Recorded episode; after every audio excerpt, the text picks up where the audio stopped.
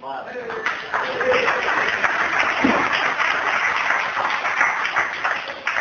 you. My name is Taiwan. I'm a real alcoholic. It sounds like it's talking back to me. Uh, I want to thank Virgil for uh, inviting me down here to share my experience, strength, and hope with you tonight. Uh, for me, it's always a pleasure to be able to to uh, come out and participate in a meeting of Alcoholics Anonymous because I, I dearly love this program, and I'm so grateful to have been given a chance at this way of life, and I am even more grateful when I get a chance to do something. Because uh, what you see up here tonight is not what I did with my life. Uh, what up here tonight is what AA has done with the wreckage that I made of my life. It's kind of like Humpty Dumpty sat on the wall and Humpty Dumpty had a great fall. all the king's horses and all the king's men. But AA could you know, put it back together again.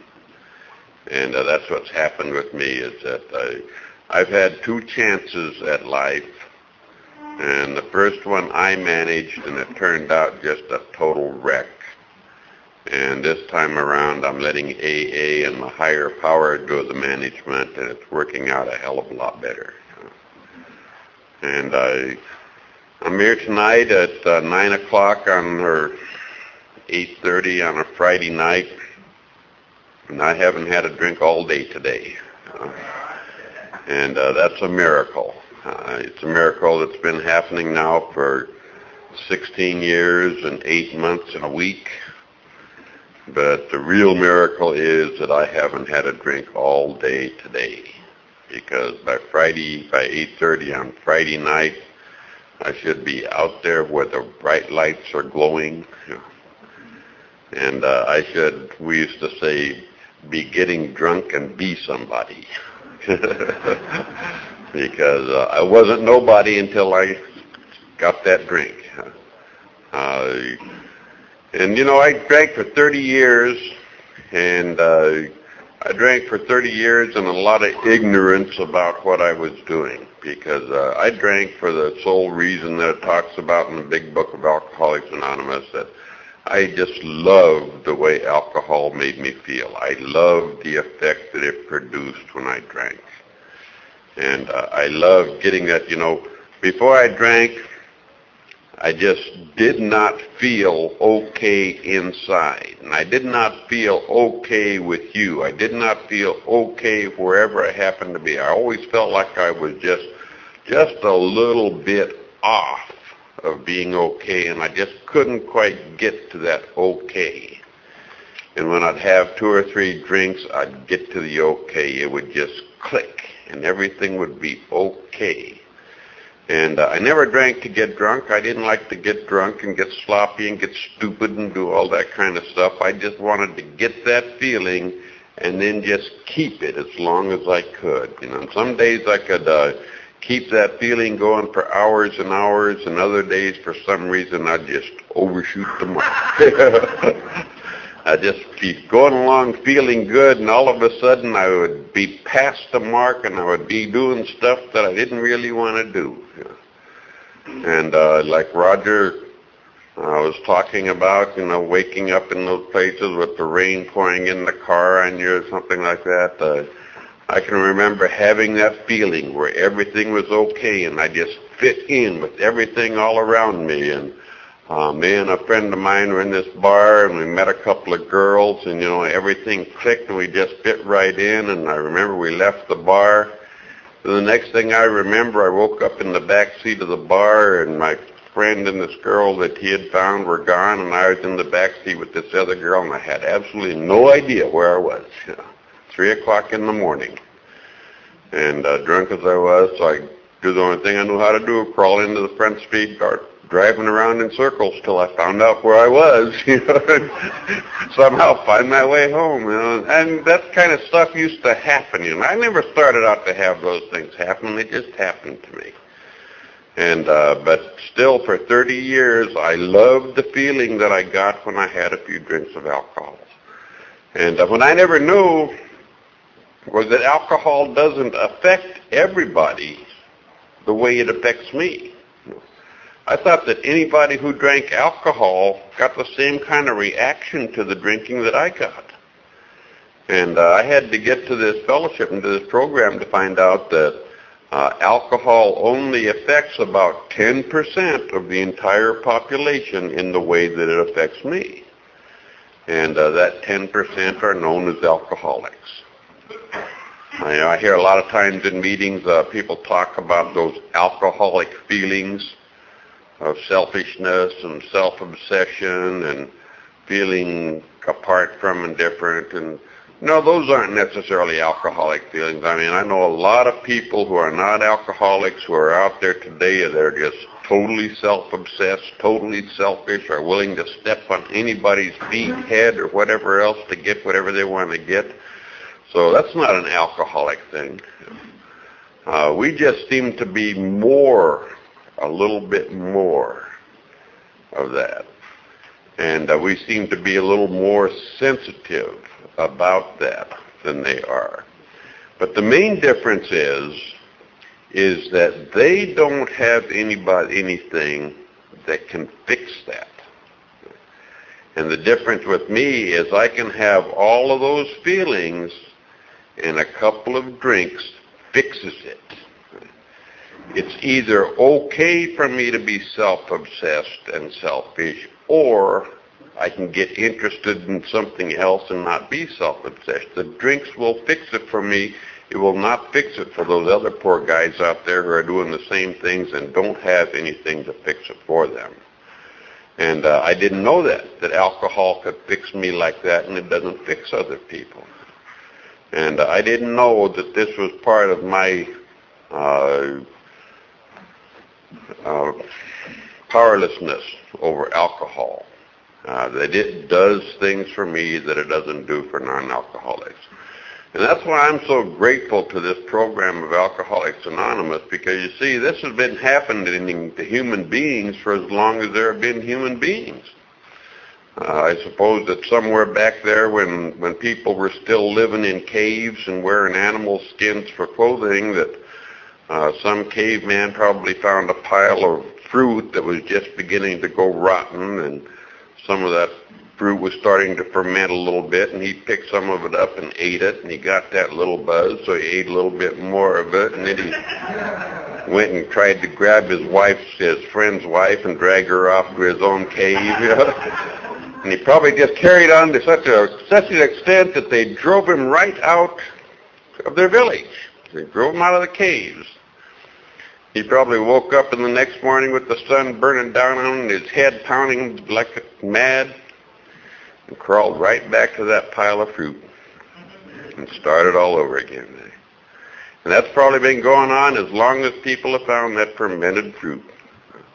And for thousands and thousands of years, alcoholics have been among the most detested and despised people on the face of the earth, and the rest of the population just find ways to try to keep the alcoholic out and keep him as little trouble as possible. And for a long time, they just drive him out into the wilderness. And when they got a little more civilized, they just lock him up in jail. They'd lock him up, hide him away, do something with them to keep the alcohol from being too much of alcoholic from being too much of a problem for him. And it's only been in the last 62 years that there has been an effective door for the alcoholic to come back into the mainstream of civilization. And that doorway is Alcoholics Anonymous. And that's why I'm grateful to have been able to live at this time when there is an effective doorway for somebody with my disease to come back in and be a, a productive and happy member of society. And uh, you know, I never started out when I when I was a kid. I guarantee you that Alcoholic, uh, Alcoholics Anonymous was nowhere on my life's itinerary. You know, this was not some place that I wanted to be. And uh, when I came, got into these rooms for the first time, Uh, I didn't come in and look around and see your bright smiling faces and your shining eyes and give that big sigh of relief and say, ah, at last I'm home. I didn't do that. I came in looking for the exit sign. You know, I said, how did I get out of here? What's the quickest way out? Because I did not want to be here. I knew that I'd never felt like I belonged any place, but this was not the place that I wanted to belong. And uh, that not wanting to belong or not feeling like I belonged started when I was, I don't know how old. You know, as soon as I, my earliest memories are feelings that, you know, other people seem to be okay and seem to be able to get along better. And I just felt like I was having a lot harder time of it than anybody else was.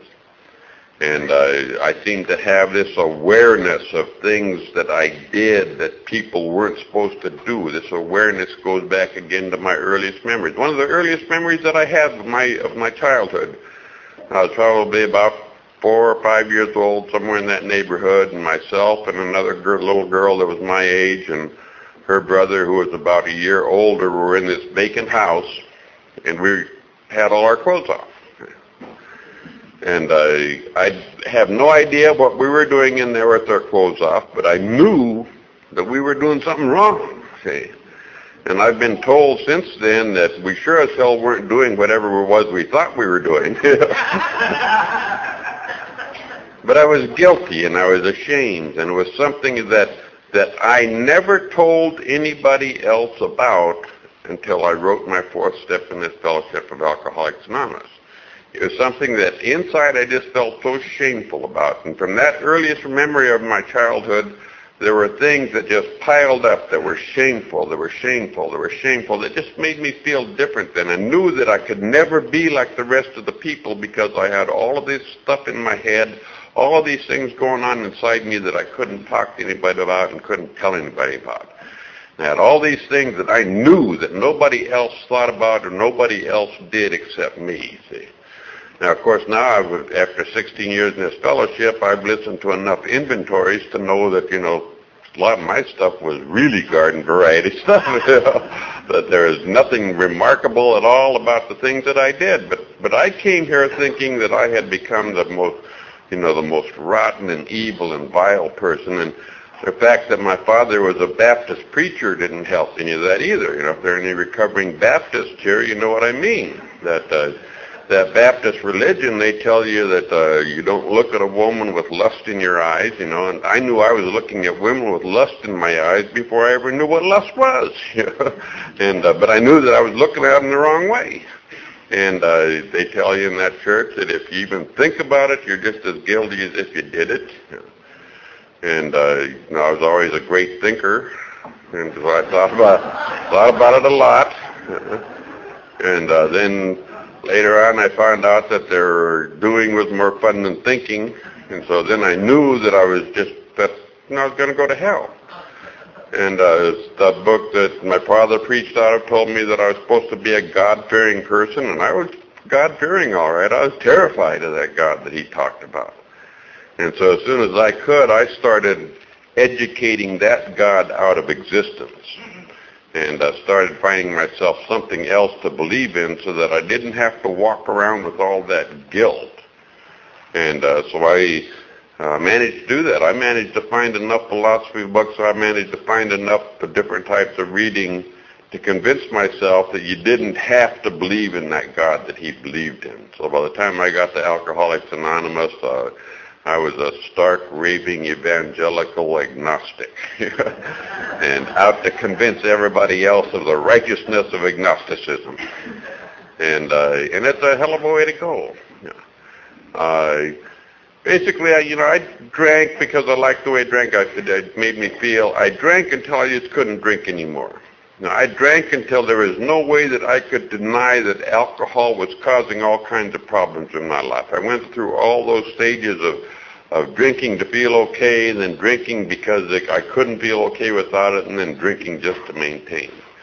Uh, and it got in the way of uh, uh, my family life. I had, uh, along the way, gotten married. I had a beautiful wife, had two beautiful children. Uh, alcohol can't do anything uh, to you until it's done something for you. And alcohol did a lot for me because, like I told you before, when I had a few drinks, I felt okay. I felt all right with the world. I got even. And uh, when I drank alcohol, I felt like I was six feet two inches tall, you know, and I am. I just never felt like it until I had a few drinks. And uh, but I, early on in my in my working career, I got into work that involved a lot of sales. And all of my life, I've been terrified of people. All of my life, I've been terrified of anybody that's got any kind of authority. And then when I got into sales work and they told me that I had to go out on Wilshire Boulevard and go into those buildings and talk to the heads of these big companies to convince them that they needed what I had. And uh, I knew that if I went out there in the morning, I was going to stick a hand out that was just going to be sopping wet and make a real impression on them. So what I'd do is I'd stay in the office until about noon. At noon, it was socially acceptable to go up to the restaurant and have a couple of martinis for lunch. And after I had a couple of martinis for lunch, I could walk down that boulevard and I could talk to anybody.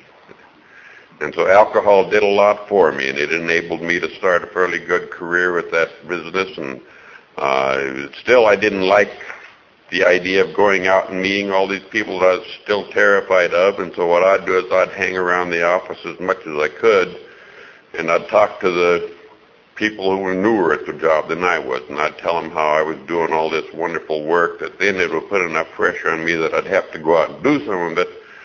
But the bosses thought that I was doing a great job of working with these new people, and so they started promoting me. And after about seven years, they promoted me until where I was managing their Southern California office and had a whole bunch of people working for me all the way from Santa Barbara to Newport Beach. And uh, my wife and I had moved off up in the hills above La Crescenta and, and Casa in the LA area. And then we had a swimming pool in the backyard. Uh, had the station wagon, the boats in the driveway, all that kind of stuff. And it looked like the great American dream come true. And the only problem was that I didn't really have any of that stuff. It all had me. Because every time something new came along, it was something that I felt that they were going to take away from me sooner or later, and I had to do whatever I could to try and protect it in the meantime before they took it away. But still down inside, I knew that sooner or later they were going to find out that I was only fooling them, that I didn't really know anything about all this stuff that I was doing. And as soon as they found out I didn't really know what I was do- doing, they were going to start taking it away. And uh, my drinking just got worse and worse. And it got to the point where uh, sometimes I'd stop in for a drink after work uh, and get home four or five days later. because uh, I really reached that point where there was just no way of accurately predicting what my behavior was going to be once I took a drink. I might stop in and have a drink and drink for an hour or two and go home, or I might stop in to have a drink and drink for three or four days and not get home. And uh, my life, my, my wife lost patience with that uh, very quickly. She thought that I was supposed to be there every night. And uh, one night uh, after I'd been gone about three days, and I came home and I walked through the kitchen to that house, and the oven door was hanging a little bit open. I looked inside, and there was a plate of roast beef and potatoes and some vegetables that she had left in there for me to eat. And, and I hadn't been home for three or four days. And I sat down at the kitchen table, and I had really had some compassion for her. And I wondered, you know, is she putting out food for me every night not knowing where I've been, not knowing if I'm coming home, not knowing who I've been with or what I've been doing, and to keep leaving food out like that, and I just thought that that really just wasn't right. And uh, so the next morning after she had gone to work and the kids had gone off to school, I did the only thing that I could do at that point in my life. I sat down at the dining room table and wrote her a note and told her that she wouldn't have to do things like leave food out for me and she wouldn't have to worry about what time I was going to be home or what I was doing because I just wasn't going to be coming home anymore. And I took my clothes and my things and threw them in the back seat of my car and I ran away from home. And uh, that was the end of that family as a family unit. We never did get back together. Uh, we ended up getting divorced, and Uh, she took her share of the profits that we made on the property that we had bought and moved down to Orange County with the two kids and uh, started a new life. And uh, I took my share of the profits down on Wilshire Boulevard, and I don't know what happened to it. You know, it's down along Wilshire Boulevard somewhere. and uh, that's the way an alcoholic like me is with money. And uh, and I did that because I thought that trying to keep up all that property and trying to keep up all those appearances in that neighborhood where I knew that everybody else belonged and I was there on all false pretenses, I knew that all that pressure was what was making me drink as much as that I drank. But what happened when I left that family was I found out that that family was one of the outside controls on my drinking that helped to put a little bit of a check on my drinking. About a year and a half after that, I decided there was that high pressure job that I was working at that was making me drink so much. If I didn't have all of those people to worry about and only had myself to take care of, I wouldn't have to drink so much. And so I quit that job that I'd been at for almost 13 years and I was making good money. They did had no idea. My boss was in Chicago, Illinois and had no idea that uh, I was getting to work some days, if I got to work at all, at, at 9 or 10 o'clock and leaving by 11 or 12 o'clock because I had it set up so that somebody in that office knew how to do everything that I was supposed to do. And uh, I'd come in just long enough to give a few quick instructions and I'd be off to do whatever I wanted to do. And uh, I'm told today that's called management. then I thought it was just goofing off. and but that's what I'd do. And uh, the job got done, and the people in my home office had no idea of how I was getting it done. That I wasn't spending that much time there. But still, it took me five months to quit that job because they didn't want me to leave because we were making money for them. And uh, so they gave me a fully paid leave of absence and told me to go on out. They knew I was getting divorced, and they thought that that was probably what the problem was. So they said, go on out and take care of your personal life, and then you'll be ready to come back and go to work again. Now, if you want to kill an alcoholic, giving them a paycheck and telling them you don't have to come in and do anything for it is one good way to do it. Know, they were mailing the paycheck to me, and I had no place to go except to the bars or the golf course or whatever else, and so I drank around the clock for the five months that they continued doing that. And, uh, after they were sending me the checks for about uh, about a month, they sent me the checks and never heard a word from them. After about a month, my boss called me and he says, "Well, how you feeling?" He said, "You ready to come back to work?" And I told him, "No, not yet." and another month goes by and he called me again. He says, "How you doing?" And I said, "I'm not ready yet." And he waited again, called me after the third month. See, and after he called me the third time in three months, I started thinking, this guy's putting a lot of pressure on me. That's the way my head works. And uh, after five months, he told me, he said that, he said, Fice, if you don't come back to work, we're going to have to, to stop paying you. I said, Art, I told you I wasn't coming back to work when I left there. And so they stopped the paychecks and uh, I'm the kind of alcoholic that, you know, I don't do a lot of planning for a rainy day when I'm out there in the bar impressing people I don't know with money that I don't really have. And uh, so I didn't have a whole big nest egg set aside to carry me through any rainy days. And I learned very quickly after they stopped paying me that I was willing to violate every moral and ethical principle that I ever had to get enough to keep me going with what I needed. And uh, I was willing to listen to any money-making proposition that came down the road, and I wasn't concerned with the legalities of it because for me there was only one sin left in the world, and that was getting caught. And so whatever proposition that came along, I would just have two things to consider. How much are we going to get, and what's the chance of getting caught? If that seemed to work out okay, you could count me in. And, uh, and I lived like that for about two years. Every now and then I'd try to get back into something a little more on the up and up and uh, just couldn't quite keep off, keep away from the drinking long enough to do it. And uh, after two years, I finally realized that, it you know, and it was just about the time that I left that family that uh, that I came to my first Alcoholics Anonymous meeting. Uh, because just before, not too long before I left that family, uh, I managed to pull one of those things like they it talks about in the book where we pick the absolutely worst possible time to get drunk. and uh, I was supposed to host a meeting of that company's managers from all over the Western Territory of the United States, and I was supposed to meet them out of, at the uh, Hilton Hotel in Los Angeles, in uh, Studio City. We were supposed to begin the meetings at around 7 o'clock on, um, on a Monday morning. And so what I did on Sunday night, instead of going to the hotel like I was supposed to do, I went out and got drunk. I got home about 4.30 in the morning and I knew that there's no way in the world I was going to be able to get down to that hotel in any kind of shape by 6 o'clock.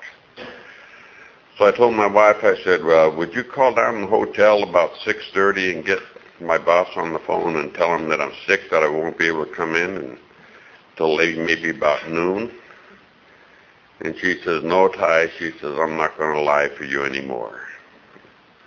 Now, to the best of my ability, she had never been to any Al-Anon meetings, but boy, that sounded suspicious. and she says, if you want them to hear that lie, you're going to have to tell it to them yourself. And uh, so I had to wait till about 6.30 and muster up my courage and reach down inside like I'm able to do when I really have to and get on the phone and uh, sound sick enough and straight enough to convince my boss that I'm sick and I can't come in. I said, I'll try to make it by noon. He says, no, he says, he says, if you're sick, he says, stay home, take care of yourself. So maybe you'll be able to make it tomorrow. And uh, sure enough, by Tuesday, I was able to make it. But uh, after I hung up the phone, my wife says, now will you admit that you need some help? And I thought, boy, isn't this a crock? You know, 20 minutes ago I asked her to help me out and call those people, and she wouldn't do that. Then she turns around and said, "You need help," you know. And uh, so she called uh, the the number for Alcoholics Anonymous in in San in uh, Glendale, and uh, they sent us down to the old Maryland Club, and got down there about noon and uh, some guy in the coffee shop handed me a cup of coffee, and they had cups with kind of cups with saucers. And so I'm standing there with my coffee cup, and he looks at me and says, when did you have your last drink? And I said, about 4 o'clock this morning, I think. And he says, wow, he says, I couldn't have held a coffee cup like that on my first day. He said, I've been shaking too bad, I couldn't hold it. And I said, see? I don't belong here. I'm not like these people. And so I went to meetings for a couple of weeks, and uh, a couple of guys took me under their wings and really tried to get me into this program, and they shared with me. And one of them told me that he says, you know, he says, I never went to to bed unless I had something in the house to wake up to in the morning because I knew I was going to be shaken when I woke up in the morning. I was going to have to have something to get me started. And I says, I don't drink in the morning. Another guy says, uh, I can't go to bed at night, he says, until I, everything's gone. As long as there's something left to drink, he says, I'm going to stay at it until it's done. I got a bar in my house with 30 quarts of booze in there. There's no way I, I'm not like these people. And I did love some of the old timers now, because this was in 1976, and the group that I was going to, some of those guys had gotten sober back in uh, 1940, 41, in that era, and they'd been doing their drinking during the Depression. And some of those guys in the Depression who were out roaming around the country, they did, really did some neat stuff in their drinking. You know, I mean, they they stole railroad trains and battleships and all this really neat kind of stuff. You know, and, and I've never done any of that kind of stuff. But see, I just knew that I wasn't like these people.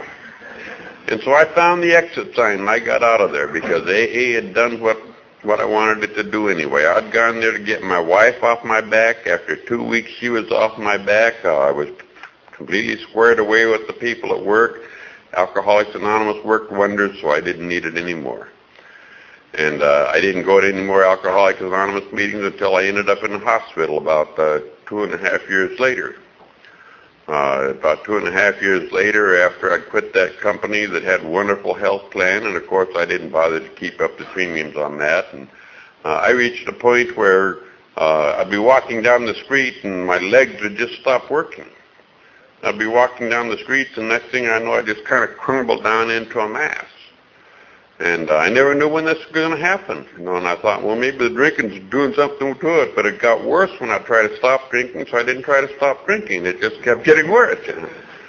And uh, so finally one day it just got so bad that, that uh, the friend that I was living with and another guy took me out to General Hospital in Los Angeles. And, uh, you know, General Hospital, I think it had to be the worst place in the world to go. Those doctors out there don't know anything. You know, they, they teach at USC, but they don't know anything. and uh, they spent about six or seven hours running around doing all kinds of tests on me, taking x-rays and uh, doing electrocardiograms and electroencephalograms and everything else. And Finally, after running all those tests, they couldn't find anything what was wrong, so they stuck me up in the alcohol ward. and uh, I was convinced that they didn't know what they were doing. But actually, what I had was something that's called uh, alcoholic neuropathy, I believe it is, where the nerve endings begin going dead, the alcohol kills them, and you lose control of the muscles. And I ended up spending uh, seven days in that hospital. They got me back on my feet. I went to AA meetings for about a month, and I didn't drink for about three months. And uh, after three months of not drinking, I thought, hey, I'm getting along pretty good. I'm out playing golf. I'm walking the stairs. Everything's going okay. I'm not having any problems. I must not be an alcoholic. You know, alcoholics have problems when they stop drinking. And so I figured I could have a couple of beers on the golf course, and I had a couple of beers and nothing happened. And after about three weeks of having a couple beers on the golf course, I thought, well, there's nothing wrong with having a drink before dinner and maybe a little glass of wine with dinner and maybe a couple of shots after dinner. And, you know, within two months after the time that I had that first beer on the golf course, I was right back where I started from. And instead of going to the hospital, I stopped drinking on my own and started coming back to Alcoholics Anonymous meetings. And for the next three years, I'd go in and out of these doors like just a revolving door, like you heard about. And uh, I didn't really get all that involved in what they told me to do. And I didn't get a sponsor. I didn't get a sponsor because I knew what a sponsor was, really. I, I knew what you said a sponsor was, but I knew that a sponsor was really somebody who was going to try to get into my shit. and I had this big top secret stamp right in the middle of my forehead that there, and nobody's getting in there. See? And I knew that that was what a sponsor was going to do. Is he was going to try to get in there and mess around with that stuff, and so I didn't get a sponsor. I thought about it a couple of times because of when that urge had come to start drinking again, I'd think, well, maybe I better get a sponsor, and I'd think, oh, no, I can do this. You know, this time it's going to be different anyhow. And uh, so I didn't get a sponsor. Uh, I did take a lot of inventories during those three years. And unfortunately, none of them were mine. I took everybody else's. I didn't take mine. I could, and I could look around these rooms, and they used to say a lot. They hear a lot in these rooms that, you know, some of us are sicker than others. And I could look around, and I could say, yeah, there's one over there, and that one over there. You know, uh, it wasn't until I got here for real that I stopped looking around when I heard him say some of us are sicker than others, because I know that I'm just about the sickest one here. And uh, that went on until, and the drinking got worse. The periods when I could drink with any kind of success at all got shorter and shorter. The drunks got longer, uh, and I was just going down down the hill. And I knew that I was never going to have enough money to fix everything because I had this belief from as long as I could remember that if you got enough money, you can take care of anything. And I don't know how much that money that is because there were times that I walked around the streets with thousands of dollars in my pocket, but I still didn't have enough. So I still didn't know what enough was. I just knew that I was never going to have enough. And I knew that AA wouldn't work for me because I'd been around here now for about six years and nothing had happened.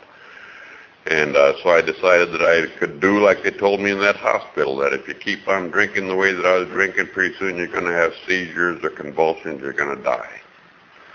And so I decided to drink myself to death. And I, I holed up in my apartment, and for six weeks I did nothing but drink 100 proof vodka, Smirnoff Black Label vodka and uh, I'd buy it by the quart and I'd drink it till I passed out. And as soon as I came to, I'd grab the bottle and start drinking again because I'd long since passed the time where I could shut off my head by drinking. The only way I could shut off my head would be to just knock myself completely into unconsciousness.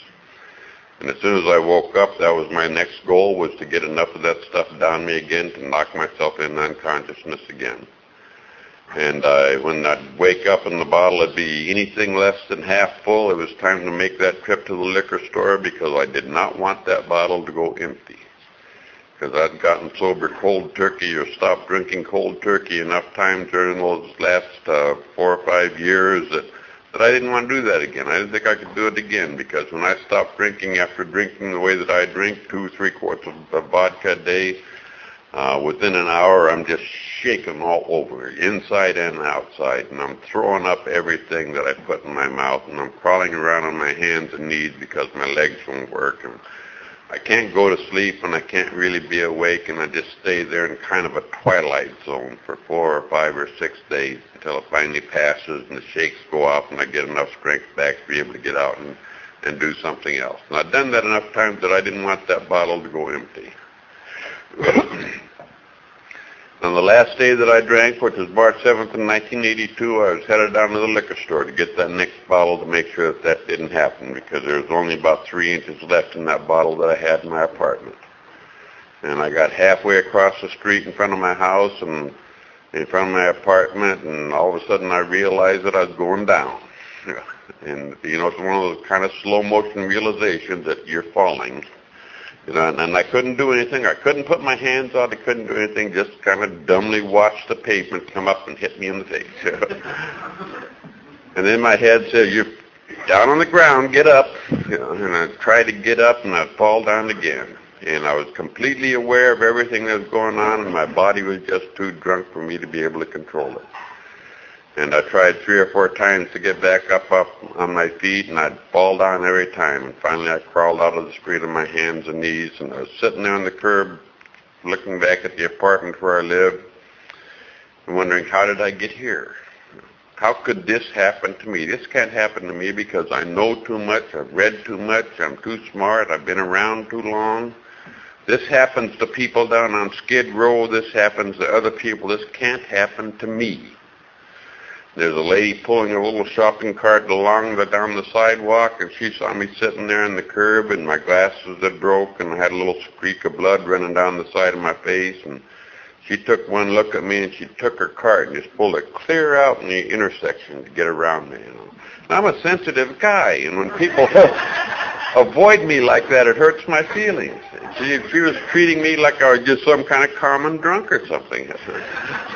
And that's what I was. Was just a common drunk. It didn't make any difference that my rent was paid on that apartment, that I had a car underneath there in the garage, that I had some clothes in the closet, and I had some money in the bank. None of that made any difference that I still had some stuff because I was just a drunk down in the street. And uh, I ended up crawling up a lamppost to get back on my feet. And I uh, got back across to my apartment, got in the elevator, and got. I lived on the sixth floor and walked into the kitchen. That three inches of vodka was still standing in that bottle. And without anything thought at all, I took the cap off and I poured it down the sink. And I think that that was my higher power's interference because given any thought of my own, because as soon as I stood there and my head kicked back in again, I said, my God, why did I do that? I might have been able to taper off a little bit. You know, guys. I'm a good taperer. I taper off, taper on. You know. I stood there at that empty bottle and, and I thought, you know, I don't know what's going to happen but it's going to happen here. And I walked into the living room and I sat down on the sofa and my big book had been laying on the coffee table all the time during that last drunk. And I picked it up and set it on its back and it opened almost to the same page that this opened up to today. To the first page called A Vision for You. And on that page it says that for most normal folks, drinking means conviviality, companionship, and colorful imagination. It means a release from care, boredom, and worry. It is joyous intimacy with the friends and feeling that, that life is good. It says, not so for us in those last days of heavy drinking. It says, good old days were gone forever, that they're just a memory. It said there would be an insistent yearning to enjoy life like we once did and a heartbreaking obsession that some new miracle of control might enable us to do that. It said there would always be one more attempt and one more failure.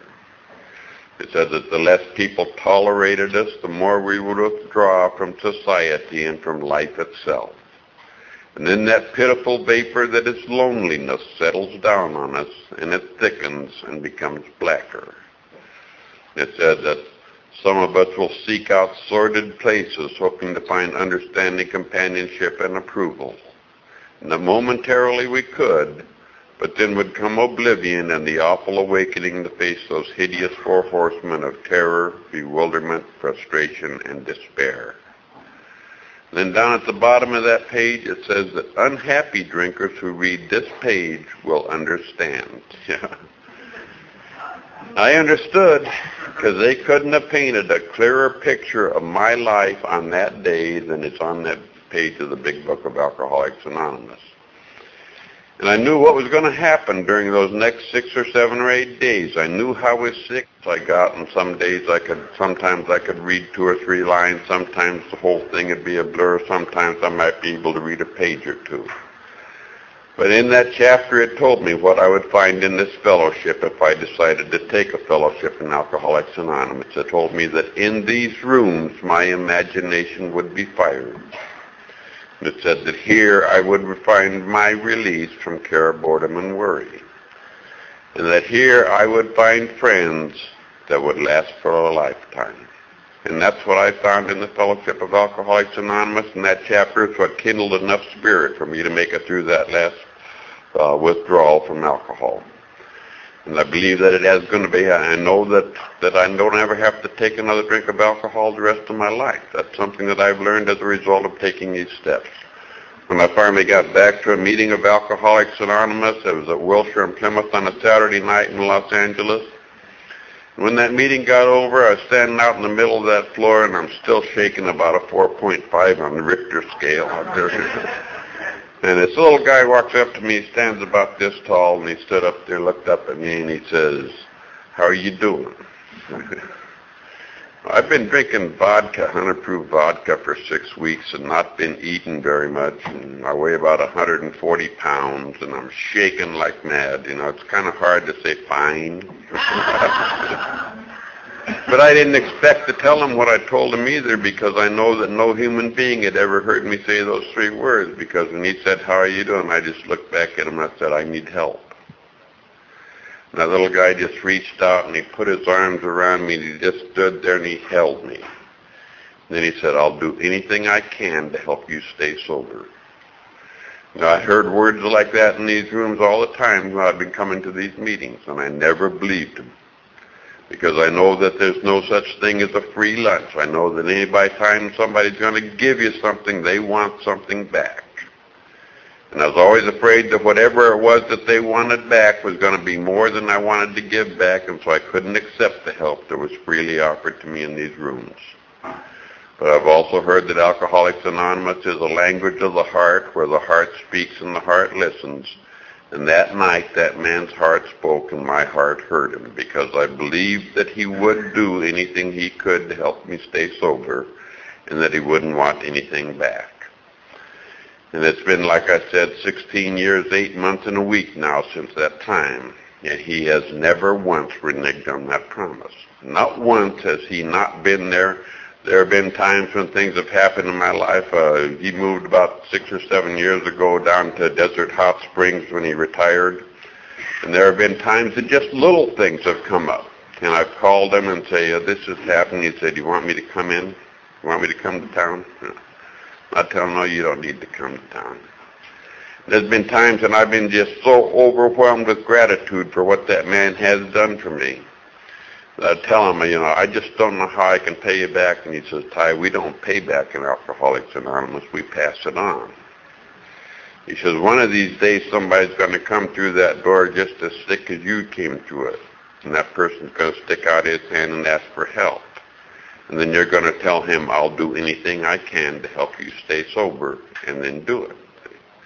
And when we were standing out in the middle of that floor that night in the middle of Wilshire, Plymouth, and I'm shaking like mad, and I told this man I need help, and he said he'd do anything that he could to help me stay sober, and I said, well, what should I do? And he said, take these chairs and put them over in that rack. Then he said, go around, and if you see any coffee cups or ashtrays laying around, pick them up and take them to the back of the room. And after I did that, I said, well, what, what do you want me to do now? And he said, there's another meeting here tomorrow night at 8 o'clock. Be here. And so I met him there at that meeting at 8 o'clock, and when the meeting got over, I said, well, am I supposed to be doing something? And he said, yes, you're supposed to be taking these chairs and putting them over in the racks. And Monday night he sent me to another meeting, and when he met me there, he, by this time I'm, see, I'm a quick learner. He didn't even have to tell me. I just automatically started taking chairs over the rack. By Tuesday night, I had it down pat. but then he did get me into the steps, and he didn't waste any time. He got me right into the steps. Uh, we talked about step one. We figured out why I was powerless over alcohol, not because I'm a moral leper, not because I am just the the rottenest thinking person in the world. I am powerless over alcohol because I am bodily and mentally different from the non-alcoholic. Purely and simply that. I have this disease, this allergy that manifests itself as a craving that is absolutely beyond my ability to resist. That's why I am powerless over alcohol. Has nothing to do with my thinking, has nothing to do with anything else. My thinking only enters into it that I'm not thinking about the drink that I'm having, I'm thinking about the next one. I'm thinking is the next one's going to be okay. I have this obsession with alcohol that the non-alcoholic doesn't have. I have this inability to connect the problems that I have with the drinking that I'm doing. I have to put something in between the drinking and the problem in order to preserve my right to drink alcohol. And uh, that was so clearly pointed out to me uh, when I got arrested for the last time for driving under the influence of alcohol because at the same time that they arrested, I got arrested five times. and, uh, yeah, yeah. And uh, the last time I got arrested, they arrested a non-alcoholic guy at the same time. See, non-alcoholics sometimes get arrested for driving under the influence because sometimes they'll drink a little bit too much, they'll drive, they get arrested. And uh, I knew that this guy was a non-alcoholic because he's saying those stupid things that only non-alcoholics say. Like I knew I shouldn't have had that last drink because I was starting to feel it. You know, I'm not going to have the first one unless I know I'm going to feel it. You know? And he says, I knew I should have left that party a little bit sooner, and I knew I should have let somebody else drive. And I'm over on the other side, and they're rolling my fingers around on that ink pad, and I'm thinking, I knew I shouldn't have taken Sepulveda.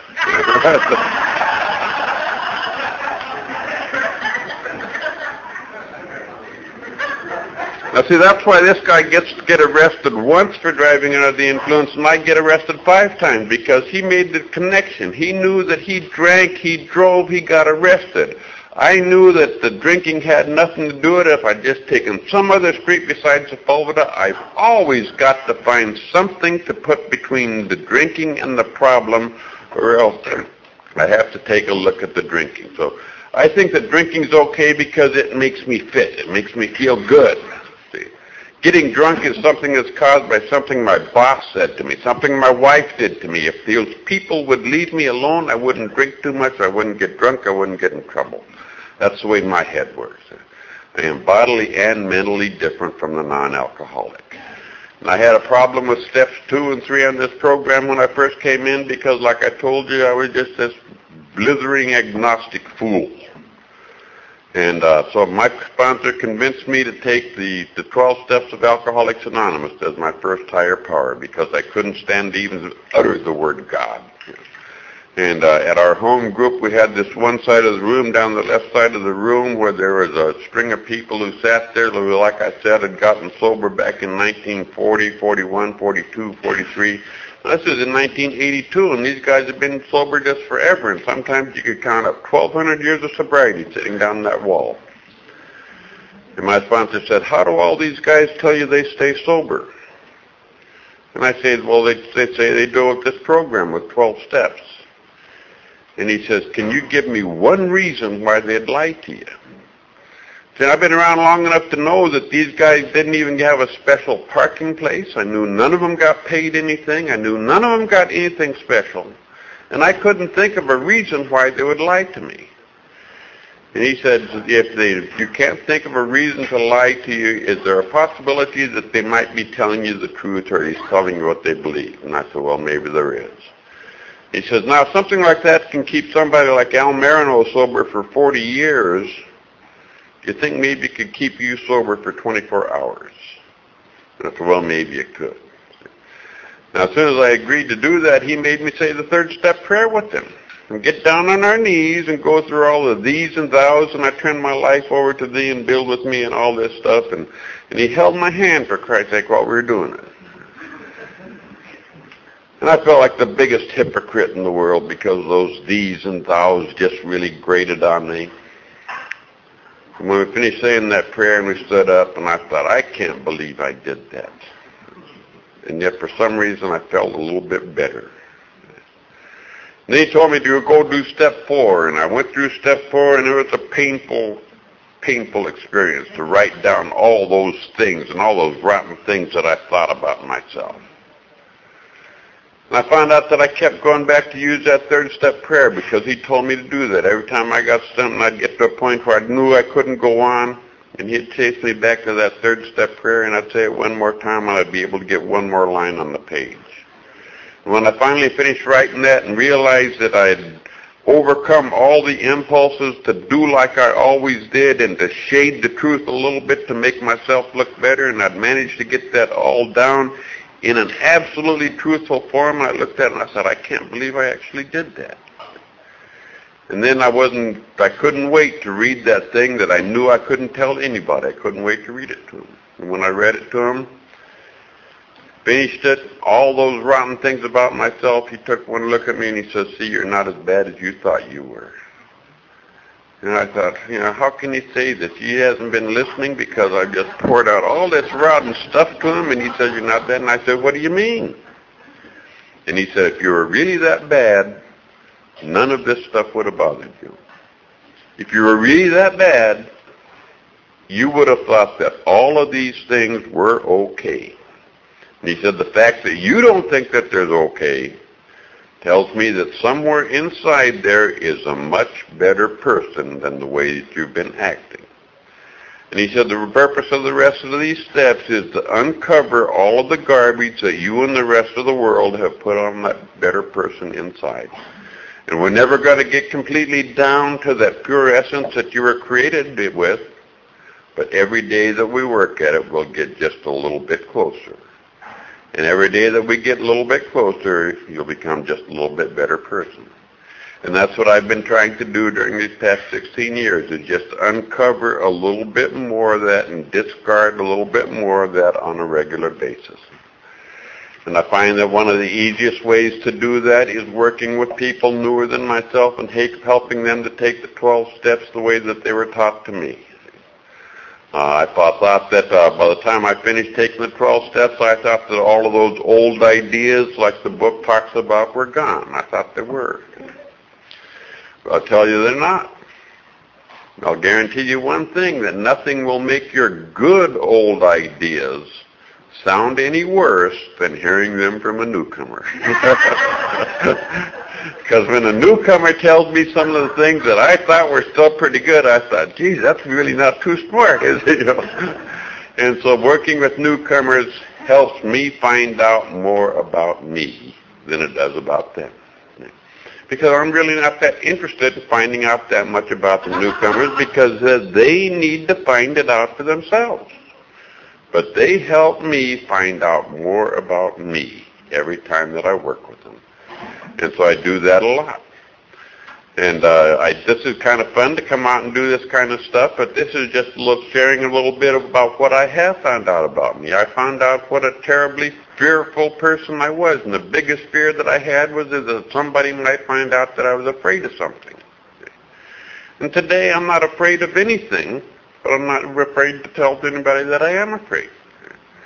And it's kind of a, a turnaround situation, but uh, today I live a reasonably comfortable life most of the time. Today I know that as long as I keep on doing the things that I'm supposed to be doing here, that I don't have to worry about my career, I don't have to worry about money, I don't have to worry about any of that other kind of stuff because I was promised in step three that, uh, that I, I, my new employer will provide everything I need as long as I stay close to him and try to perform his work well. And that's been my experience over these past 16 years.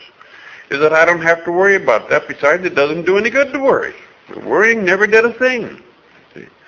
So I just try to do this work, and somehow or other, everything else always gets taken care of.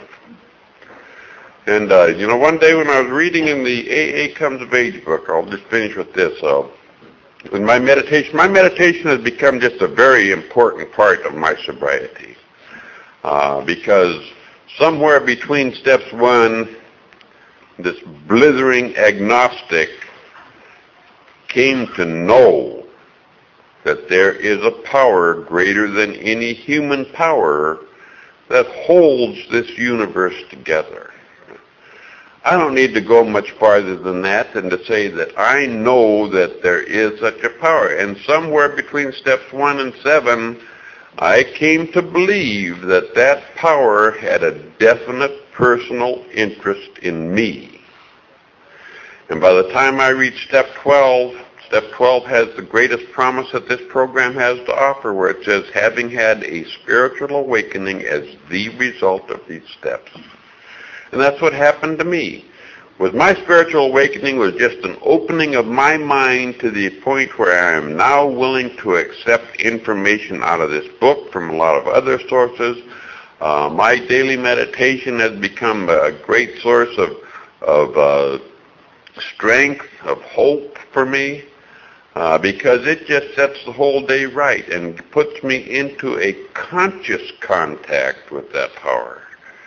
I always have a subconscious contact I have to work to keep the contact conscious. And that way it can stay with me throughout the day. So that any time during the day when I become a little bit troubled, that then I have this conscious contact and know that, okay, why am I concerned with this? All the problems that I have today are when I take something and make it more important than it's supposed to be. Every day I'll take something and I'll just put it right up here to where it's almost in like a, uh, the most important thing in the world. And just as long as I make it that important, I've got a problem. I worry about it. Everything's going wrong. I'm get afraid. As soon as I take it out of that position of importance, it's no longer a problem. It's just a situation, a detail, and, and those can be handled. And uh, but one day when I was reading in that AA Comes of Age book and getting ready to do my meditation, I read about our how the, uh, the convention where they adopted our circle and triangle logo as the official logo of Alcoholics Anonymous. And it tells about how that circle in the logo stands for the whole world of Alcoholics Anonymous. It's an unbroken circle that circles the world. And the triangle that's inside of that circle stands for the three legacies of recovery, unity, and service. And uh, when I was doing my meditation afterwards, it, the thought came to me that a triangle is structurally one of the most solid configurations that there is.